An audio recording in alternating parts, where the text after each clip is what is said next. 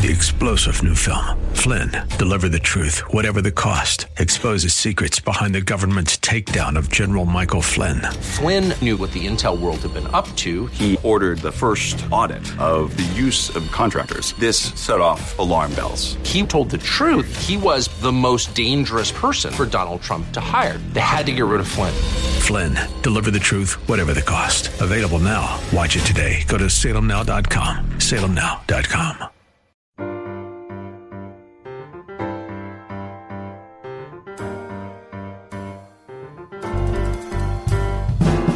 Welcome to His Life Revealed with Pastor Todd Granger of His Life Fellowship in San Antonio, Texas. We're so glad you've chosen to join us today.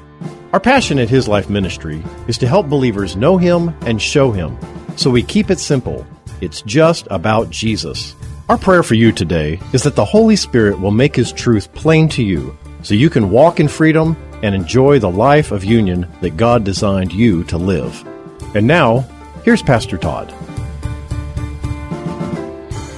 In Ephesians chapter 2. trying to work my way through verse 10 today, but I want to read through some of this to kind of keep it in context because it's all interrelated. And as you begin in Ephesians 2, we're talking about who you were before Christ. For the Christian, this is past tense. For the man who's not yet received Him as Lord and Savior, this is present tense. And he says, And you, that is you, Christian, he made alive when you were dead, slain by your trespasses and sin, in which at one time you walked habitually. You were following the course and fashion of this world, were under the sway and tendency of this present age, following the prince of the power of air you were obedient to and under the control of the demon spirit that still constantly works in the sons of disobedience, the careless, the rebellious, and the unbelieving who go against the purposes of God. Among these, we as well as you once lived and conducted ourselves in the passions of our flesh, our behavior governed by our corrupt sensual nature obeying the impulses of the flesh and the thoughts of the mind, our cravings dictated by our senses and our dark imaginings. We were then by nature of God's wrath and heirs of his indignation like the rest of mankind. That's who we were. But in verses 4 through 6, he's going to talk about our present life with him. All of the things in verse 3 are, were certainly true about us, though we may not have fully recognized it until that grace appeared, just like in the song. What it means is that grace was presented to us and it was revealed to us the truth of our condition. That we were living death that the life that we had was completely without God and without hope. That we walked as slaves to sinful passions, to the direction of this world, to the coaxing and the orders of the prince of the power of the air. That is, the evil one himself had complete sway in our lives. Without Jesus, we were hopeless. Without Jesus, we were completely lost and dark. Even in our thinking, our darkened minds and our imaginations and our, our, our intellect was totally corrupted and void of wisdom. For we had no balance or truth within us. So what looked like white to us was actually black, and what looked like black to us was actually white. We were completely twisted in our understanding. We were hopeless. But we move to the verse, verse 4. But God. But God. So rich is He in His mercy because of and in order to satisfy the great and wonderful and intense love with which He loved us.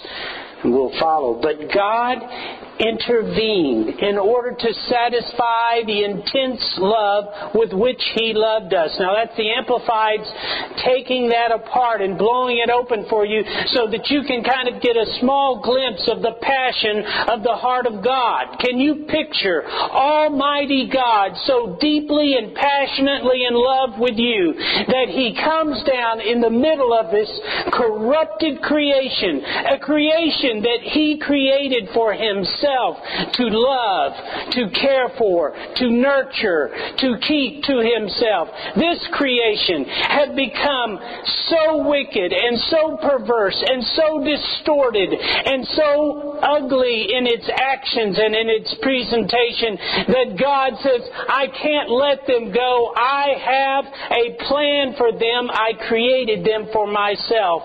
But God, in the midst of it, He interrupted you.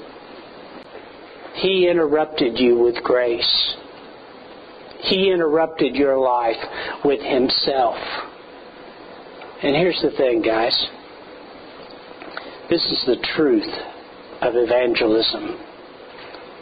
It is a passionate, loving, almighty God stepping into a darkened, totally corrupt, depraved soul and touching it with the finger of light and love and saying, I want you. I want you. You didn't receive God with your intellect. You didn't receive God with your understanding. You didn't receive God because of the type of tract that was read to you or the presentation that was given to you of the gospel. You received God because of the compassionate and loving and desirous touch of the Savior who said, I want you for my own. That is why you received Him. And you said yes. Did you understand it? Come on. Did any of us really understand it? Did we really understand all that was ours in that moment? When we said yes, and suddenly we're alive. We're alive with the senses of a live man who now can live life as a live man, who now has eyes to see. To see what? It was all here before. Oh, but now we see the glory and the grace of God. It appears to us ears to hear. Did we hear before? Oh, but we did not hear the voice of the Spirit of God as He speaks lovingly, assuringly, bringing us into truth moment by moment, step by step. Feeling? Oh, we felt the corruption of the world. We felt the hard, cold grasp of our addictions. But we never felt the warmth of the love that we felt when we received Him. That embrace. We're feeling like a live man now we received His life. It changed us. But God, but God, when we were living in total darkness, blind to the cause of our suffering, living as enemies of God, but God, even when we were dead, verse 5, we were, we were dead, slain by our own shortcomings and trespasses. He made us alive together in fellowship and in union with Christ. He gave us the very life of Christ Himself, the same new life with which He quickened Him, for it is by grace his favor and mercy, which you did not deserve, that you are saved, delivered from judgment, and made partakers of salvation. In spite of all that we were, all that we did, in spite of our condition, He reached down and made us alive. There was no natural hope for us only a supernatural change. We had to be born again. He made us alive. That verse says, He made us alive. But is there a period there? Is there even a comma there? That's just the first part of the sentence. He's going to tell us why and how He made us alive. He made us alive what? Together in fellowship and in union with Christ. If you miss that, you miss the truth of the gospel. That He didn't just give you a life, He brought you in fellowship and in union with Himself. He raised you up in union with Him. What happened? You got His life. You received His life. We don't live by ourselves. We don't live sometimes with and sometimes without. We can no more live apart from Christ than the branch can survive apart from the vine. It won't work. There is an essential need for us. It is for life, and He is that life. You remove Him, and you have no life. And you can't remove Him. Because now His life has become your life. Just as flour and milk are mixed to bake a cake, and you can't remove the milk from the flour or the flour from the milk, His life is mixed, intertwined, part of your very being now. You can ignore it. You can live like it never happened. You can believe a lie about what he did and how he did it and what he's doing now. And you'll miss the truth of what you've received. You're in fellowship with him. He raised you up in fellowship with himself. Not we're going to be in fellowship. The first thing a lot of people will, will try to figure out is what they got to do to get in fellowship. You were made alive. You were born into fellowship with Him. Now, Christian, I've heard the term fall out of fellowship. Well, if you fall out of fellowship, you fell out of life. You can't fall out of fellowship. Not as far as He's concerned. But you can turn your back on truth and act like He doesn't love you and believe a lie. But you know what? His life is in fellowship with yours, whether you recognize it or not. That's the critical part you need to understand because the whole of the enemy's work in the Christian's life, about the Christian's life, is to make you think that somehow you can't attain His love, His favor, and maintain a relationship with Him. And it is a lie straight from the pit of hell. You can sin, Christian, but you can't break that fellowship. You are in union with Him. You are vitally and necessarily joined in harmony with Christ. Ephesians 2:21 speaks of the church this way, but you are the church. It says in him the whole structure is joined, bound, welded together harmoniously, and it continues to rise and grow and increase into a holy temple in the Lord, a sanctuary dedicated, consecrated, sacred to the presence of the Lord. Do you know that you're sacred to the presence of the Lord? When he speaks of the church, he's not talking about this building, he's talking about you. When he says united, welded, molded together, essential part of, of the church itself, he's talking about you.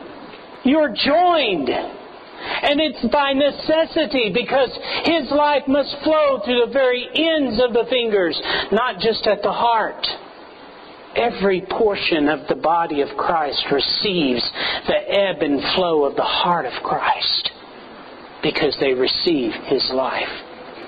It is impossible to separate it. He resurrected us in love. He could have resurrected a slave that was to be conformed by to obedience by the master's whip. He could have resurrected someone who lived in a congenial relationship. He could have resurrected someone who lived his life partly in his presence. But no, he resurrected not a slave, but a slave by choice. Only by choice. He resurrected a child. A child in vital union with himself. That's what he resurrected. That's what you are. You see, the, the, the lie and the deception for the Christian, the thing that brings death into his life is when he tries to join himself to something other than Jesus. When he believes that union is, is something else other than Jesus. That fulfillment is something other than Jesus. For He is the ebb and flow of life, and anything that I embrace without Him, without His life within me, without His life directing me, becomes death to me. I can't find life anywhere else. Can you? Can we be honest? Can you? Have you? I'm up here talking about this stuff because it's life, it's real, it's truth, and it's the only way I know to live, and I know it's life and truth for you. It is freedom, it is deliverance, it is hope, it is joy, it is what this life is about. It is the truth of how we were meant to live, and it is so far beyond the petty problems of this world and the persecution that the evil one might bring and the things that you might might have to turn down, that it is incomprehensible. I am talking about a life that gives you joy no matter where you're at. Verse 4 says he is rich in mercy. You know what mercy is? Mercy is when you don't get what you deserve. When you deserve a good beating and you don't get it. when you deserve to go to jail and you don't when you deserve to die and you're allowed to live, that's mercy. Mercy is when you deserve punishment and you do not receive it. Talks about His grace. You know what grace is? Grace is when you get something you don't deserve. You didn't deserve to live, but you did. You didn't deserve to have a, a loving wife, but you do. You didn't deserve to have wonderful children, but you do. You didn't deserve to have your next meal, but it'll be there. You didn't deserve to have breath and health and all of the things, but you got it. But that's just talking about temporal things. Here's the greatest thing you could never earn the intimate relationship you have with Jesus. You could never earn the love, the care, the compassion that He has for you. You could never earn all that He wants to give you in His life. You could never earn the abundance in the relationship that you have with your Lord and Savior. You couldn't earn it. You couldn't get it. You couldn't buy it. You couldn't work for it. It is by grace that you have it. Justice. We know what that is. That's when you get exactly what you deserve. Does anybody here really want justice? I tell you, justice was taken care of at the cross. Every bit of it. And now you are justified. You know what that means? Just as if I never sinned. That's the definition of justified. You are justified in, on the cross. Christ, that God laid on Christ every sin of every man that will ever be born, ever was born, ever was created, every wickedness, every ugliness. He laid on the ugliness and the wickedness of men like Hitler, Stalin. He laid all of the filth and the wickedness of man upon the, upon the body of our Lord Jesus there on the cross. Jesus died for every man. It's right here, folks. Every man. He died for the sins of the whole world. He took away all of the reasons man would have for rejecting him. And in nothing but pure, unadulterated love, he laid his life down. And he said, Come unto me. Please, if any man would believe in me and receive me unto himself, you see, the burden that's on us is to receive.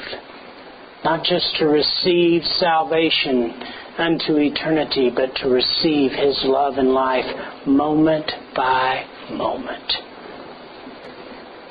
We get grace and mercy from the cross. Justice was done through the cross.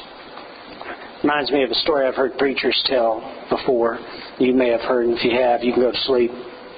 About the lady who was going to have a portrait done of herself. And so she uh, contracted a photographer, and he took a bunch of pictures of her. And then he, she went to the photographer's studio, and he, she's looking at the proofs. And she looked at this one. And She goes, "Hmm." Throws it down. Looks at the next one. Says, "Hmm." throws it down, looks at the next one, says, hmm, throws it down. She wasn't satisfied with them. She looked up at him and she said, These pictures don't do me justice. He looked at her and he said, Lady, you don't need justice, you need mercy. And that's the truth. we need mercy. We needed mercy. And we still need mercy. And mercy flows freely from the throne. We are receiving that mercy moment by moment. Verse 4 says it is because of His great, intense love. He says it's great, and in your translation it may just say, because of His great love. Listen, do you think God exaggerates? No. Or do you believe that when God calls something great, that His standard might be just a little bit above ours? Just a little bit? When He calls it great, it's incomprehensibly great. Incomprehensibly great love for us, intense passion for us, so that we might be saved. Verse 5 says, It is by grace that we have been saved. We have been, made, we have been made alive with Christ, delivered from sin and death. Remember, Christian, you're never going to die. You're going to dump that earth suit at some point, and many of us will be glad to be rid of it. But the truth is that the life that is within you never disappears. You're not a vapor. You're not a spark of light. The truth is that you are God's creation for Himself to enjoy not just for this little brief moment on earth, but to enjoy for eternity. No beginning, no end, forever and ever. Did you hear what I said? You're God's creation for Him to enjoy for eternity. Does it sound like He just wanted a bunch of minions? What God is, is love, and He created you to receive and return the whole of His character in love through His Son, Jesus Christ. You're not going to die. You deserve to die. Romans 6.23 says, For the wages of sin pays, the wages sin pays is death. That's the wages it pays. Sin punishes sin. It pays death. But the bountiful, free gift of God is eternal life through in union with Jesus Christ. You didn't just receive a card and pat on the popo and sent off. You received Him. Life. He said, We have been saved from our disobedience. We used to be slaves to the world, but not any longer. It's said in John 15, 19, if you belong to the world, the world would treat you with affection, and you would love it as it, as its, and would love you as its own. But because you're not of the world, no longer one with it, I have chosen, selected you out of this world. The world hates and detests you. Is it very clear that you, child of God, are not of this world? Do you wonder why you can't enjoy it? Do you wonder why the world can't enjoy you? We, we ignore the obvious. We ignore, we, we find ourselves miserable, and somehow we want to either saddle ourselves or God with it, and we say, you know, God, if you could just give me this, God, if you could just give me that, God, if you could just give me a bigger chunk of this world, just give me more world, give me another slice of that world. I need some more world, Lord. How much world can I get? I like world with lots of icing. Could you just give it to me with a big, give me a corner slice of world? and it is making you sick unto death and you think it's because you're not getting enough. I'm telling you, you're only suited for one nourishment. You have food that you know not of. It is Jesus. It is Him. But thanks be to God Though you were once slave to sins, you have become obedient with all your heart to the standard of teaching in which you were, were instructed and to which you were committed. Did you read that? That's Romans 6:17 in the Amplified. It says, "You have become obedient with all your heart." What is the truth of your heart? What does the enemy tell you? Oh, you're sorry, sinner saved by grace, barely getting by. What does the Bible tell you? What is the truth of your heart? Obedience. Obedience is your nurture. It's what suits you. Listen, Jesus said, apart from me, you can do what? So, what do you think obedience is? Do you think it's you doing something? do you see the truth of obedience? It's Him doing something. You were created for Him and Him to work through. And that is the truth of obedience. And it nurtures you. It grows you. It sustains you. It continually reaffirms your faith as you see something coming from you that can't be explained by virtue of your flesh. A joy that transcends circumstance. Thank you for joining us today for His Life Revealed, the radio ministry of His Life Fellowship. We hope today's message has encouraged you to yield to His life in every situation, rest in His life, moment by moment, and receive from His life all that you need to show Christ in this world. To get to know us better, visit us on the web at hislifefellowship.org or on Facebook at His Life Fellowship. And join us for worship services on Saturdays at 5 p.m. at 7015 Wurzbach Road. If this message has blessed you, you can help support this program with your gift to His Life Ministries, P.O. Box 781 529, San Antonio, Texas 78278. And now, before we go, our prayer for you this coming week is that the image of the invisible God would be visible in you and that you would remember that wherever you go, whatever you do, the hope of glory is Christ in you. Three star general Michael J. Flynn, head of the Pentagon Intelligence Agency, knew all the government's dirty secrets. He was one of the most respected generals in the military. Flynn knew what the intel world had been up to. He understood its funding. He ordered the first audit of the use of contractors. This set off alarm bells. The explosive new documentary, Flynn, Deliver the Truth, Whatever the Cost, and covers the facts behind this scandal. Flynn told the truth. He was the most dangerous person for Donald Trump to hire. I find out the worst enemy that I'm going to face in my life is right here in America. They took my assessment and they wanted me to change it. And I was like, I'm not changing it. They had to get rid of Flynn. With in depth interviews, archival footage, and never before seen personal records of the man behind the headlines. I just felt like I was drowning. Flynn, deliver the truth, whatever the cost. Available now. Watch it today. Go to salemnow.com. Salemnow.com.